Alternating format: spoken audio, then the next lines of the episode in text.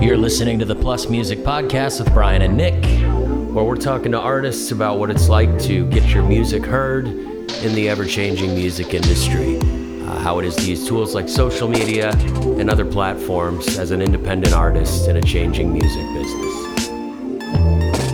Today we sit down with Austin, Texas singer songwriter Scott Butler of the Black and White Years. Scott joins us via Zoom for a trip down memory lane beginning with being discovered and produced by Jerry Harrison of Talking Heads and Modern Lovers fame, to holing up in his studio during quarantine and releasing what is now his fifth volume of his musical concept, Shorts. Here's more from Scott now. Welcome to the Plus Music Podcast. We're sitting down today with a member of Austin based alternative band Black and White Years, Scott Butler. Welcome to the show.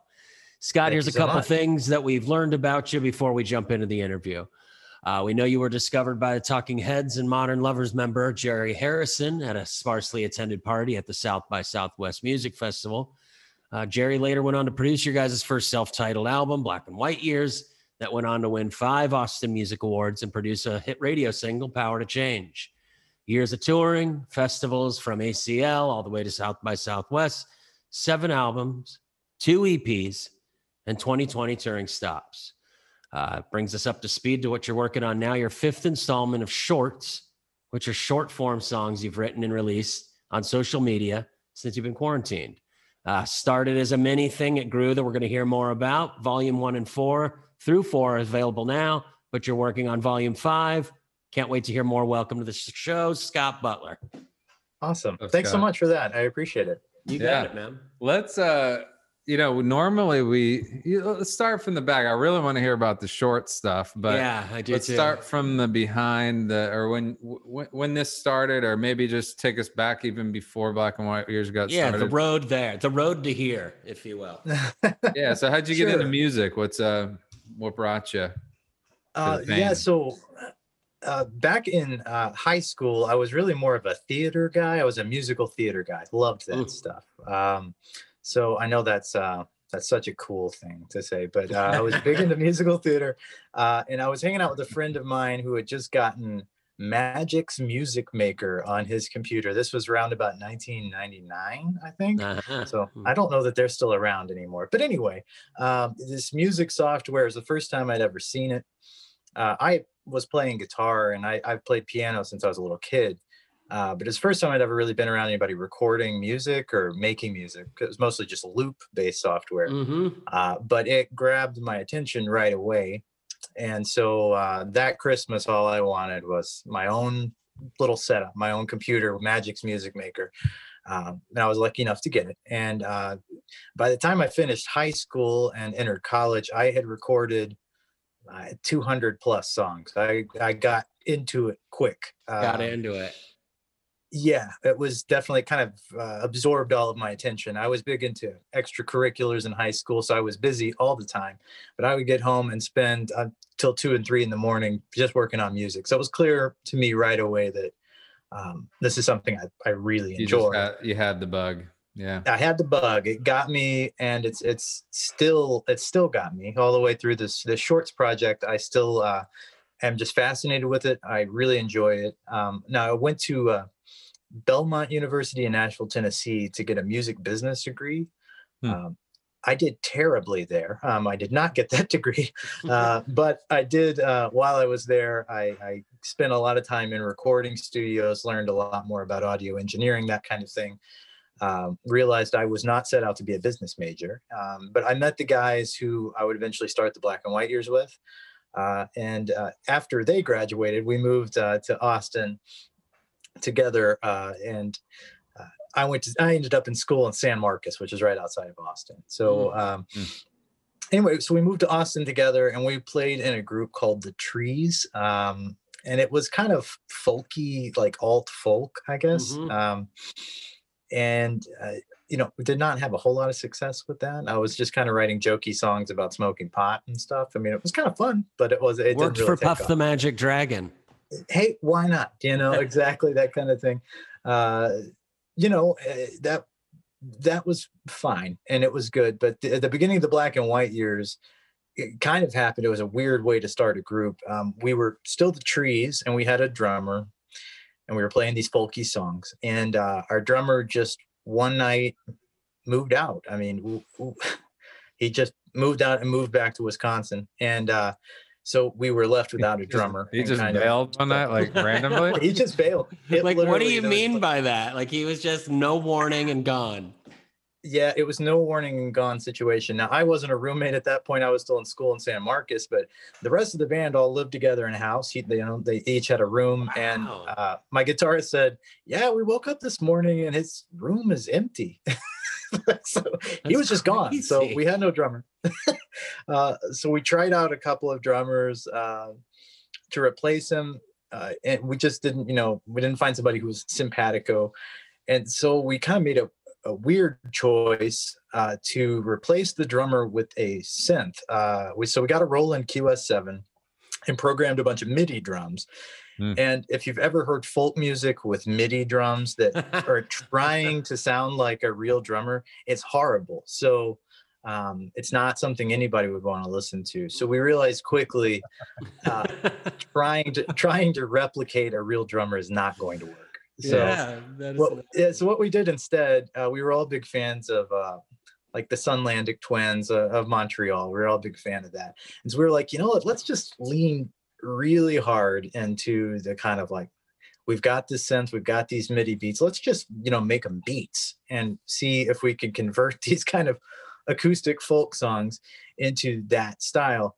And uh, so we made a demo uh, that ended up becoming the Black and White Years demo. Uh, And uh, it was uh, through that admittedly badly recorded demo uh, with these MIDI drums and MIDI synth uh, with my kind of acoustic guitar style songs that we ended up getting uh, label representation and that Jerry Har- Harrison heard and was interested in. And so by the time we came up with the name The Black and White Years, uh, which that was probably the hundredth name I came up with, my band. Uh, we never really saw eye to eye on anything. We argued this was a trend throughout our entire experience together as friends. We argued about everything. So uh, the Black and White Years was the name that nobody hated, and so we went with it. And uh, we we started the band. We played about five shows at a pizza place, and after playing a show at a coffee shop, this guy came up to us and said, uh, uh, "You know, I'd I'd like to discuss art and commerce with you," which was I thought was a pretty odd thing to say.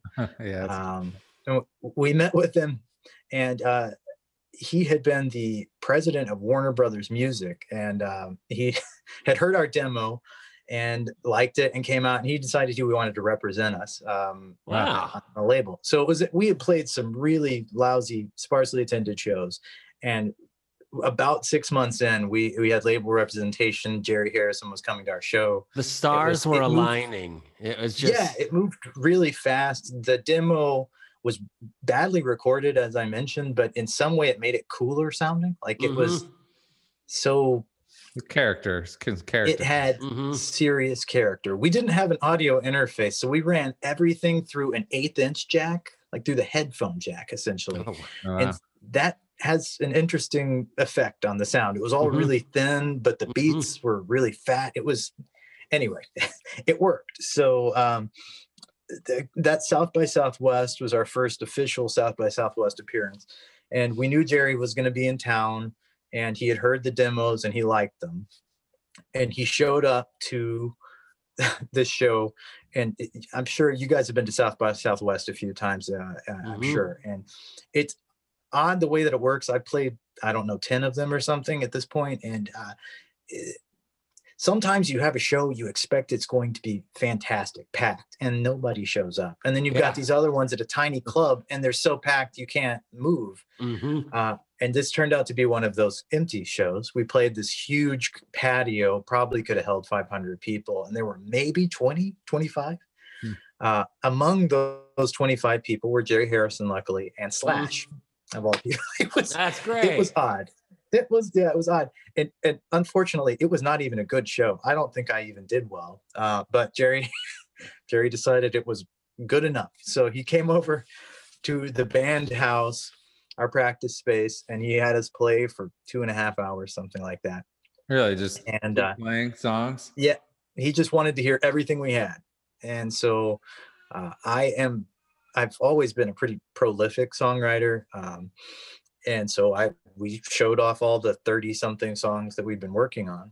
And he certainly thought that there were 10 at least that he, he could work with. So we set up to record with him in California. And a year later, we were out there living, uh, in Sausalito Bay on a houseboat while we I was recording. just gonna say, my friend lives down the street from Jerry Harrison's studio, but that's in Sausalito in the Bay Area. Yeah. Um, this is great. Okay, keep going. This is good. Yeah. So, so it's great. Um, you know, I'll be honest, the experience uh, of recording your first album with a, a producer who has been a part of two bands that were huge influences and uh, that was a little intimidating. Uh, and uh, we were a, young band at that point, and it felt like such, like you mentioned, stars aligning. Mhm. It, so much of it felt like preordained. Mhm. that it was a bit of an, uh, an odd experience for us because as things progressed, months passed, and we were working on the album and mixing,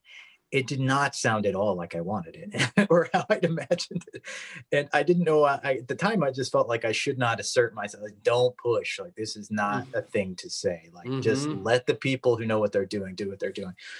And, uh, there came a time at which we were getting close to finishing and i just finally kind of blew up i was like i can't i cannot do this anymore we've got to rethink this whole thing and my Mhm. label was necessarily upset by that so uh, what ended up happening is we spent about three weeks going back uh, and remixing the album with listening to our demo listening to montreal listening to some of the stuff that was kind of like that i was really interested in Gorillaz and trying to sort of get bridge the gap between where we were which was sounding a little too much like 90s rock to me like it was Mhm. just sounding too clean too perfect uh, and the kind of more ri- gritty raw sort of thing that i wanted and uh, you know at the time uh, i probably would not have said that i loved our first record um, here i am 12 years separated from it and i think it was the right choices were made there um, it Which it- which one was that? Was that the one with like up and uh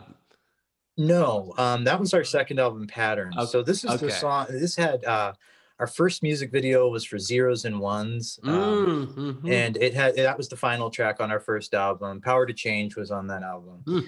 Um, and the Zeros and Ones video actually has its own weird story attached to it. Um, but Now, in the end, you, you know, let me ask you a question about uh, about that album. So, have you ever gone back and listened to the first mix that you didn't like, and then think, ah, you know, it wasn't that bad? um, That's Yeah. Or do you, do you so- listen to it and you're like, yeah, I still hate it? Well, I, I think I was right to want some changes. It was um I- I'll say the guy who was mixing our album is fantastically talented. He mixed uh Stop Making Sense. His name is uh, Eric Thorngren.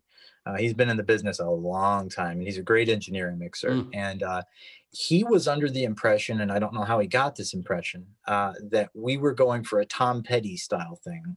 Hmm. And so it made a lot of sense to me that it was not sounding like because I was not going for a Tom Petty uh, type sound. Now we had the drummer Steve Ferrone who played with Tom Petty for Ah. 20 years, so maybe that's that where we had gotten this. impre- yeah, he is a fantastic drummer and a very um, unique person. Uh, he was uh, an interesting person to work with and very nice, and has played with everybody, and it's very clear.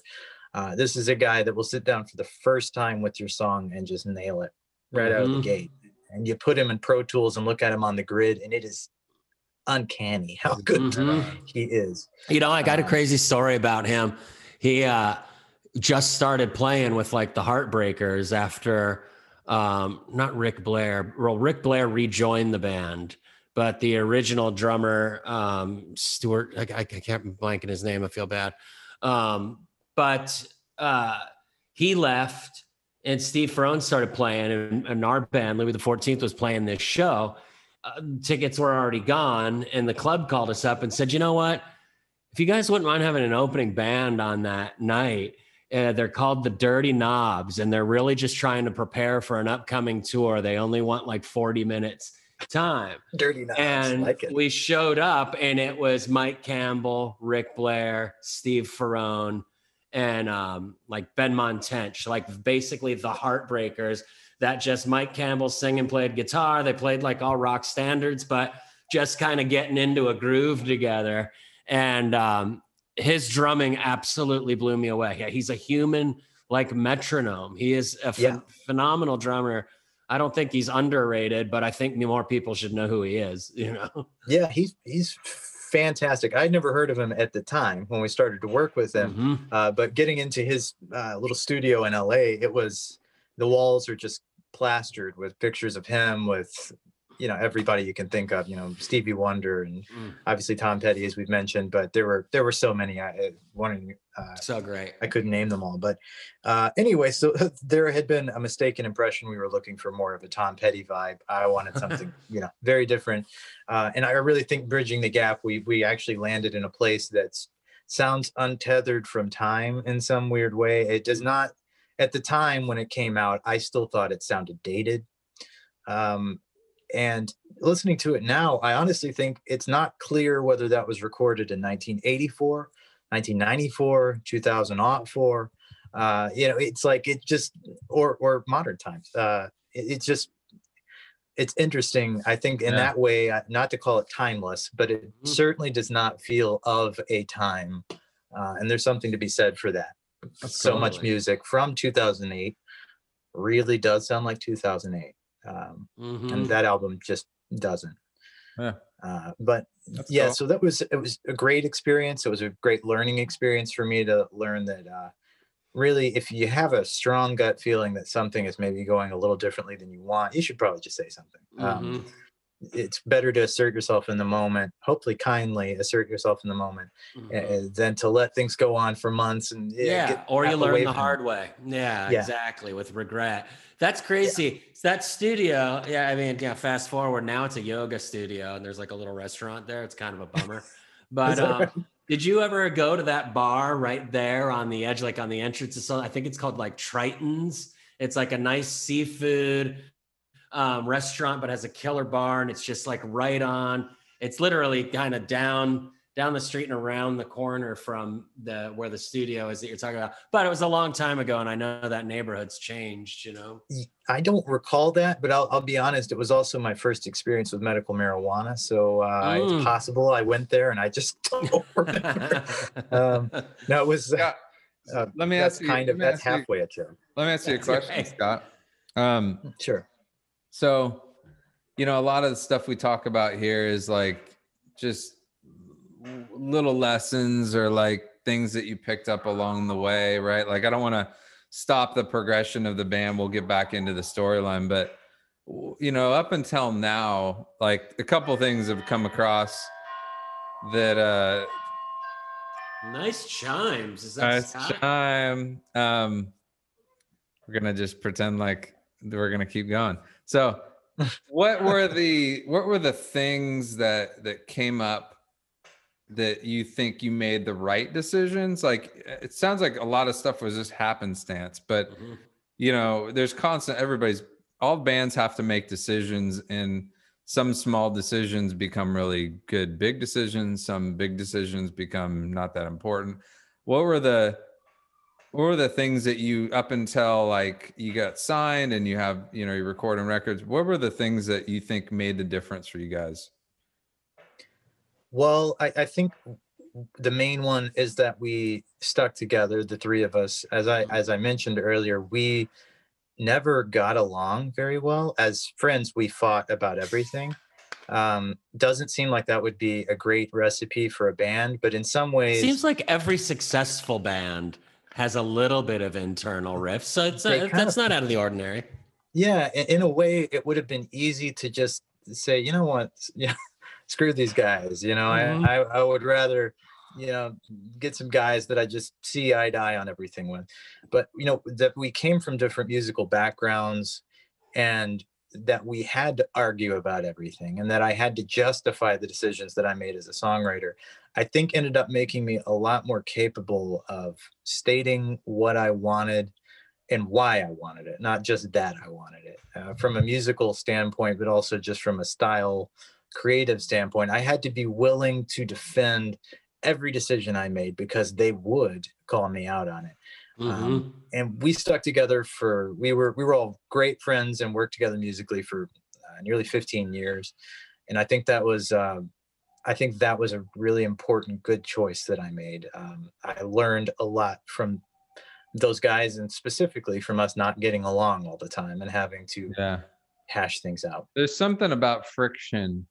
I Mhm. think that that that you know creatively makes makes things work. You know, you Mhm. take the it sucks, but it's also the thing that keeps people, like you said, like because you have to defend your ideas or because you have to, you know, the best idea tends to Mhm. win in those situations. It becomes more meritocracy if it's if it's the right situation and yeah Yeah, music that gets along kind of blows, doesn't it? It does like, what would the seem that Beatles be if John and Paul were best buds, or Mick and Keith within the Stones? Like, you got to uh-huh. have that tension. Like, music that really gets along is Journey, but when it starts to kind of get pissed, it goes Steve Perry solo, which sounds like Journey. Yeah. there you That's, go that's pretty Yeah. funny, though. That would be a good bit. Yeah. I mean, that might be why like a lot of solo albums just aren't that good because You know? they're at that point where like doing exactly what I want. And, Like maybe that's not exactly what needs to happen, right? Um, interesting. Yeah, absolutely. There's Mhm. something to that for sure. And you know, my guitarist came from he was obsessed with Tool. He was really into like hard rock. And my the bassist John was like a total hippie guy. He came from like this jam world. Uh, the first sentence I ever heard out of his mouth, uh, we were in a meet and greet at Belmont. And they asked uh, what we were listening to right now. And John, with his long dreads and long goatee, said, I've been listening to a lot of experimental accordion music lately. Wow. And so, Uh, I thought this is this is a guy who I might get along with. I don't know what experimental accordion music sounds like, and I may not like it. But uh, anyway, so he he just and and I came from this kind of musical theater uh, background. I Stephen Sondheim is still my favorite songwriter. Uh, Rufus Wainwright is another one of my Mhm. favorites. Uh, that's not musical theater, but it's also very kind of stuffy He's very songwriter. storytelling too. Yeah, Yeah. he's great. and so you know i i kind of came from that background, a more like songwriter lyric uh where the lyric is super important kind of background. Mhm. and it, it was good. I think us pushing against each other really did make the black and white years a different sounding group. And when we would play with other groups in austin i think there was that came across on stage too we really did not always get along and uh we played with so many very nice bands. Uh, I think they were a little flabbergasted. Sometimes we would show up and we were all so angry with each other, but we would get on stage and it was it really somehow the tension it really did work. Um, uh, it was it was a good uh, experience for a long, long time. Uh, and uh, you know, life goes on. We get older. You know, my guitarist ended up having a family and he moved on and he's got a great job and a wife and kids and you know, yeah, things move on and now it's Yeah, basically totally. just me.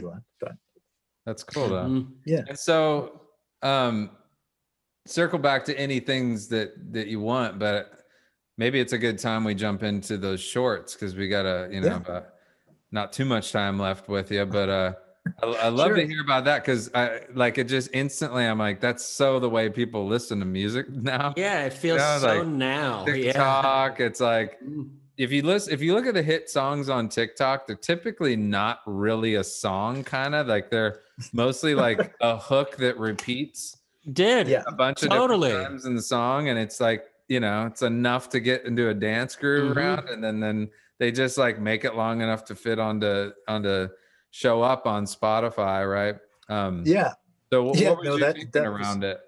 that was a real consideration for me at, at once I started mixing them and putting them on Spotify. Is like if you don't meet the one minute threshold, it's not going to get served up to people by the algorithm. So suddenly it was like, oh crap, you know, maybe maybe I should have written slightly longer shorts. But um, so Wait, what is that again? It has Yeah, to be so- a, a minute long? I, I I believe 59 seconds or more. It has to be for the algorithm to serve it up to people on their just like random playlist. They're not going to wow. just serve up Good these tiny- information to know. Yeah, that's good to know. Because there was that Yeah. Sleepify thing, which was like So everything was a minute long. No, there were a bunch of 30 second clips. And it was because before it used to be after 30 seconds of playing a song, they would they would get they would issue you a royalty for the play. But so this band this this band uh, there's like an article you can get onto it but i remember it they, remember did an it. album called sleepify and it was a bunch of short songs so they like were ticking like a bunch of, of, of royalties each time right. right and so it's kind of genius like to just find that little loophole and they're like just do this while you sleep and it would just go over and over and over and again but um, yes we have that guy to thank for it being one minute now uh, right. Uh, even so um yeah so the shorts project actually came around uh, uh, because i did not know what to do with social media. I've always been from the myspace days i've always been confused about how to interact with my fans in a way that doesn't feel like I, I always feel embarrassed about it. I don't know. I'm like, I write something. I'm like, this is totally embarrassing. I just feel like either the fans are going to feel like I'm being condescending or that I'm mm-hmm. being like trying to be too funny. I, you know, anyway, I didn't know what to do with social media. And uh, my guitarist had set up an Instagram for us, and I just had no idea what to do with it. Yeah. And uh, I, I was following Dan Harmon uh, of Rick and Morty and Community.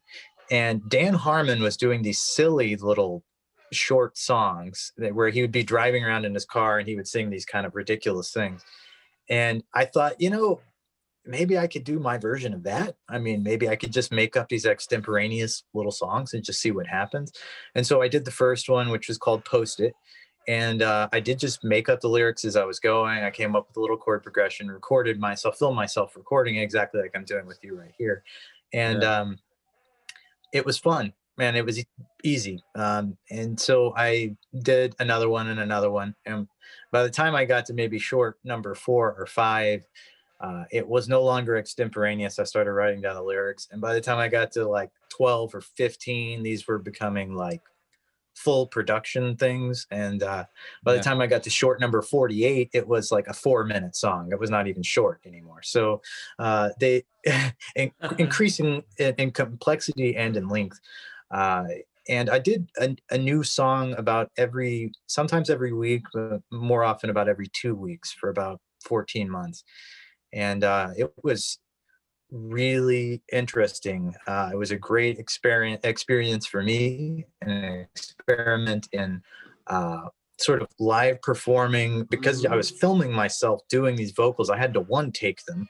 And yeah. uh, you know, sometimes you'll have a great take, but then you flub the last word, or you flub the last sentence, or forget the lyric, or whatever it is. and so, in that sense, it would get infuriating. I'd have to just keep doing them until I got a good take that also looked good on camera uh, and that I could use when I was mixing. There was one where I got a perfect take. I thought it looked great. I had mixed the song and I was putting the video together in After Effects and realized I had a piece of nut in my teeth that I had not seen when I recorded it. So I had to go back and do the whole damn thing again. Ah. Uh, yeah, that's not great. Uh, mm. But so I don't necessarily recommend everybody do, doing it this way. Uh, but I kept saying, I'm going to do 20 of these. Or, no, okay, I'll do 25. Okay, I'll do 30. And then once I got to about 32, I was like, okay, 50 is literally, I'm not doing more than 50 of these. So I, I did stop at shorts number 50. Uh, they're all on my Instagram account at the black and white years. Uh, most of them are on my Facebook as well. Uh, they're some of them are very short, a minute and less. Uh, some are, you know, up to about four minutes. So it's uh, it was a lot of fun. I went stylistically a lot of different places. Um, it was just me. My wife joined me for several vocals um, as well, but otherwise it was just a solo thing. Uh, most of this, you know, a lot of it happened during quarantine as well, uh-huh. of course. So uh, I didn't have a whole lot of choice about it being just me and my wife, but it was a great experience. I'm not sure I would do it uh, I would do 51 through 100. I'm not sure I'll do that. Um, at least I won't film myself. so is volume five essentially shorts 40 to 50? It is 41 through 50. Absolutely. Wow, okay. Yeah. All right. So the they're on social media right now, but those are not like the mixed and mastered. When I am setting up for a, the volume release on Spotify, I dig back into all of those things and really you know really you really go through and mix mm-hmm. them uh, because I was trying to turn and burn them so fast. I didn't really have time to do much more than a balance, get everything sounding pretty good. Right. And most of yeah. you know, on your social media account, you're probably listening to it out of your phone speakers anyway, so nobody's gonna notice if it's not perfect. Mm-hmm. Um, so what, what anyway, are what been, musicians do you think? Um, do you just on the conversation of of social media? What musicians do you think do social media well? Oh, oh man, anybody. Um, or even anybody.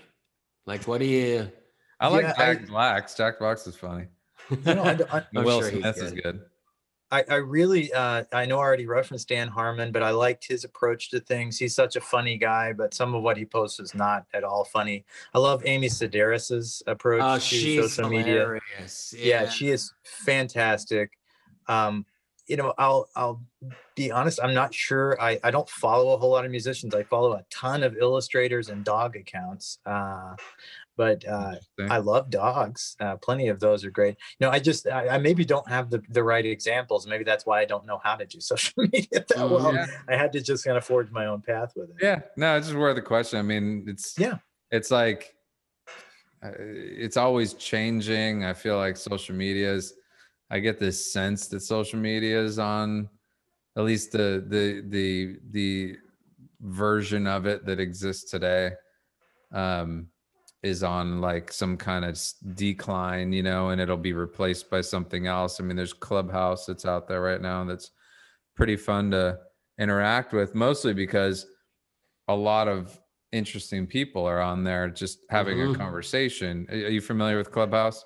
Yeah, I actually oh. I think you guys shot out an email about that the other day. It's the first time yeah. I'd ever heard of it. Yeah. Yeah, it's just it's what they call social audio, right? So and um they did a good job of attracting a lot of um, thought leader, celebrity type people, mm-hmm. but it's not cheesy, right? Like they're actually having human conversations about whatever, you know, like mm-hmm. I was listening to this one today about Bitcoin uh, and like crypto, just because I'm always like trying to, it's, you know, it's interesting to me. It's interesting technology. And like this, that guy, Neil Strauss, the, he's a writer for Rolling Stone. Um, has done like a bunch of he he wrote the Motley Crue book and a couple other things like that. But he was on the call, like just talk. He's super interested in it. So it's like random. You see these random people in there, you know. Um, whether that'll last forever, it's just it, it, the evolution of maybe a little bit more substance. I think is where things are tending. Totally. To it seems like those are getting more focused. Like even the LinkedIn's social network for professionals. I think it's gonna maybe one day weed out kind of the Facebook and Instagram and TikTok just start to feel a little more Povich after a while. I would agree with that. Or yeah. Jerry Springer, if you will. Yeah. Like kind of yeah. just like waste of time TV at times where fun it's like eh, there's good and bad in social media and AI and everything, you know, but how do you use it in a place to I want to keep learning. You want to advance. It's fun to keep learning. It's fun to be with like-minded people. Do I have to thumb through like sheep's farting videos and things to Trump rants and things just to get to those people? Or right. does a place now exist where you can only do that? You know? Right. I mean, I guess music has kind of done that over the last 30 years where, you know, you had, I don't know, maybe in the 60s, you had a couple of genres and now it's gotten so segmented. Everybody's yeah. got their own little narrow. That's what, yeah. Radio is like you have to go through farting sheeps to get to yeah. a good song. Totally. That's right.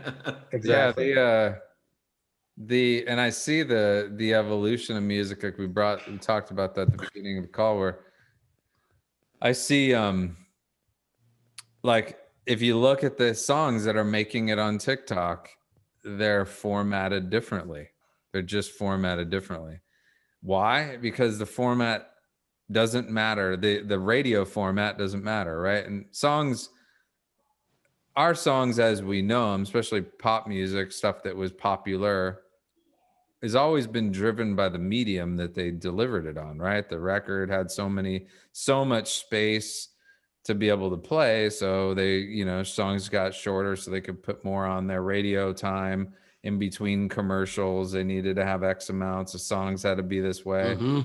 And, you know, then album tracks could go longer or they could be different because they were at home. But uh and now Spotify, like people just click through songs on Spotify, like that, you know, they don't listen all the way through It's different. It's unless definitely- it's in the background, right? And then Mhm.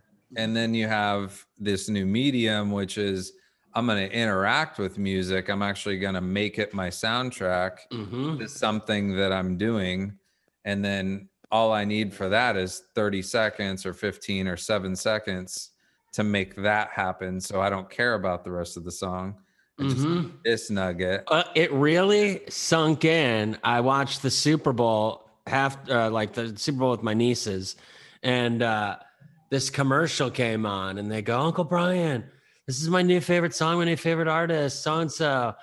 I said, "Oh, this is really cool," and, and my niece, who's you know 14, goes, "Yeah, but this isn't the real version. This is like a really weird version of it."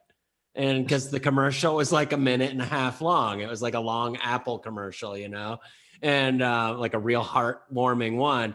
And when I asked her to see the real version and checked out the real version on the TikTok, it's totally formatted with boom out with the chorus into just a little thing, and it's gone. But the way the commercial was formatted was gentle intro, and it built up to the thing. And my niece is like, "This is a weird version of it." This is weird. This is longer than seven seconds. Yeah. Yeah. Um, I, I've been really impressed with uh, yeah, Tyler the Creator in particular, uh, but like Kendrick Lamar as well. Uh, in the hip hop world, just the formatting of songs is just so different. They just take Mhm. such odd risks, like things that have just never even occurred to me to try. kendrick um, lamar's music's really good I don't know Unbelievable. why he just dropped off. He hasn't put anything out in a while, right? But Ah, Man, if you do to pimp a butterfly, I'm not sure you ever have to do anything else. If you don't want to, just you know that is about as good as it gets to me. I just cannot. he won the Nobel Prize for poetry or art. For he did. There's he did win some award. I'm pretty sure it was a Nobel Prize. Um, yeah, Really, interesting. Yeah, it's really good stuff. I wonder where it'll go. I think it's just gonna again, it'll always be driven by the medium in which we experience it. Like VR is gonna do something to it. We just don't know because there's it hasn't taken hold yet. Not everybody has a headset or Mhm. whenever we have glasses that you know affect our reality and then you know the music's there too that'll change it all those things are going to change things um what'll be weird is to see how tiktok people turn out on to show when they start doing live if that's the medium they started on how they turn that into a live but that's really not that difficult you just work with somebody who knows how to put a show together and you're fine you Mhm. know like Yeah. like uh like Lil Nas X or something. You just hire the best choreographer and like you know showmaker, and you're fine. You're good. There But, you go. um, so what's uh what's you know aside from the 50 tracks that you're doing, what's what's next for you musically? Yeah, so um, we actually are, I have an album uh, recorded called Less Awful, which I did with Danny Reich. Uh, he's a longtime collaborator with us. He produced and mixed uh, this album. Uh, it's that's the album should come out sometime this year. I've been honestly sitting on it since 2019. I wasn't sure what the best way to release it was, and I didn't understand Spotify, the way to navigate that. But uh, it's uh, less awful. That album. It's got a pretty different sound from the other black and white ears thing. such a great title. Like it's You like almost that? like I don't know if you're fucking with me or not. It's- No, less awful. It's I actually have lessawful.com is our band's website. So you can check it out there. But it's got a very uh Nilsson vibe. I was going for Oh, that cool. late 60s, early 70s kind of vibe. I nearly called it Years Schmears. um, another reference to Nils. No, I realized Wilco already did that. Didn't they do Wilco Schmilco or something like that? I was like, well, everybody's gonna think we're ripping on Wilco. I don't Um, know. but- no, I don't know. I don't remember that one. well, anyway, I when I searched it, I saw that some other modern band had already done Mhm. it. But anyway, yeah, so uh, that's on its way. I've already got that. I've released five of those those tracks on Spotify as singles already. So, Oh, cool. uh, you know, I've got volume five coming up of shorts. Beyond that, I just, I really don't have a whole lot of plan. Uh, doing 50 songs in a little over a year, I've been a little burnt out writing Oh, songs for a minute. It'll last for Um, a while. This should last for a while for sure. Yeah, that'll that it got a lot of stuff out of my system. I'll definitely say that. And I'm an illustrator as well, and I've been animating a lot. Um, and that was always a big dream of mine. Way before I wanted to be an illustrator, I always wanted to be an animator. And uh, I animated our music video for the song "Soon." It came out in uh, 2019, and that was my first time animating something. It was a lot of fun, and I've been doing a lot of that. So um, my social media on Instagram is basically just shorts videos and weird drawings and animations and things. And so I'll certainly be doing a lot more of that as well. Um, Awesome. And where is it? That's at the black and white ears, obviously. right. Mm-hmm. But do you have a s- uh, do you have just the Scott Butler one or I don't animates? No, at, at the the black and white ears, but I'm it's taking care of all of it. I'm just Okay, awesome. posting it all up there. It's a it's just an art project altogether for me now. So, uh, cool. Well, since we, as we wrap up here, where where should everybody find you besides at the Black and White Ears Instagram? Where's Yeah. that? Um, so our, our website is uh, lessawful.com. That's great. Uh, a lot of that stuff is on there. Um, I, I also have just a lot of the music up there. You can stream it directly from the website as well. Um, you know, those are really the best places. Of course, we've got a Facebook like everybody else, like like your grandmother. We have a Facebook. Um, so um, you know, those are really the best places to to catch what we're doing and to keep up with me. I, I really probably keep my Instagram more updated than anything else. cool. Uh, Cool. and yeah, I'm, I'm doing my best to navigate this social media situation. Mhm. Yeah. Well, uh, it'll change. That's the one thing, and you, you'll finally get a hold of it, and then there'll be something else. it's gonna be off onto something. wax so that's fine. I loved MySpace. I- Why can't we just go back to MySpace? I was a I was a fan. Still there. I was a fan of. Is it still there? I'll Yeah, damned. it relaunched or something. it relaunched into zombie mode. Yeah, it's a no. I, I get it. The, MySpace had a had a had a charm to it. It really did. It had a moment, and um, it was it was cool until it got really blingy. Yeah. remember that? It got Where way got over the top. Sparkly. Got real Yeah, you could- You could just throw shit in the back, or you could grab like HTML Wait. code, remember, and put it in the Yeah, back.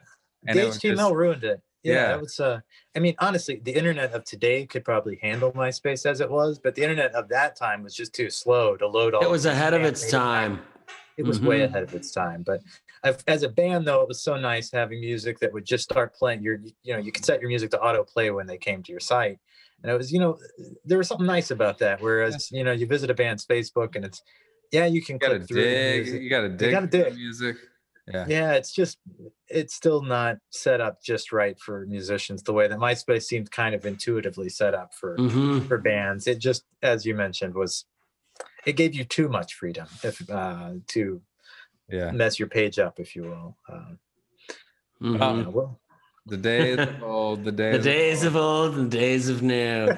Well, Scott, it's uh, been great chatting with you. Totally, joining man. us. You Thanks too. for sharing the stories and um, Really joining fun. again and tell the rest of the stories of the band. But um, and Awesome. But uh, hey, let us play a um, song out for. I know you got some new stuff. I know you got some old stuff, but Yeah. First impression: Our most of our listeners are artists themselves or fans of other bands. What can we um, play them out as a good first impression of what you do? well, I've got a, a brand new song that's coming out on the 12th of February. It's going to be up on Spotify. It's called Hamlet and Horatio. Uh, it is the 41st, 41st entry in my shorts project. Ah, Uh, it's a little over two minutes long, so it's not that short, but uh, it is. I guess it's a breakup song, but it's not sad. Um, I don't know how else to really describe it. It's a, it's a vibey sort of breakup song, but cool. uh, all right. yeah, Look Hamlet and Horatio. out. All Absolutely. right. Excellent, man. Well, here it is. Well, thanks again, Scott, and we'll talk to you soon. Stay safe. Thank you. All right. too. See you guys.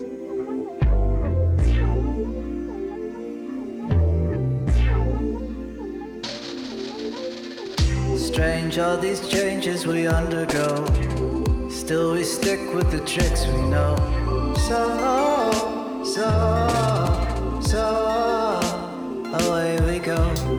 Good intentions don't matter, bro. But I have some I'd let you borrow. So, so, so, away we go.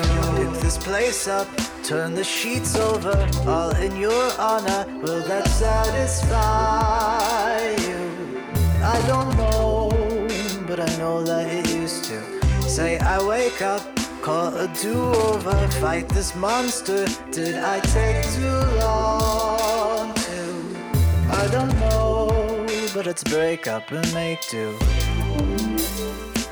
I can't say I told you so.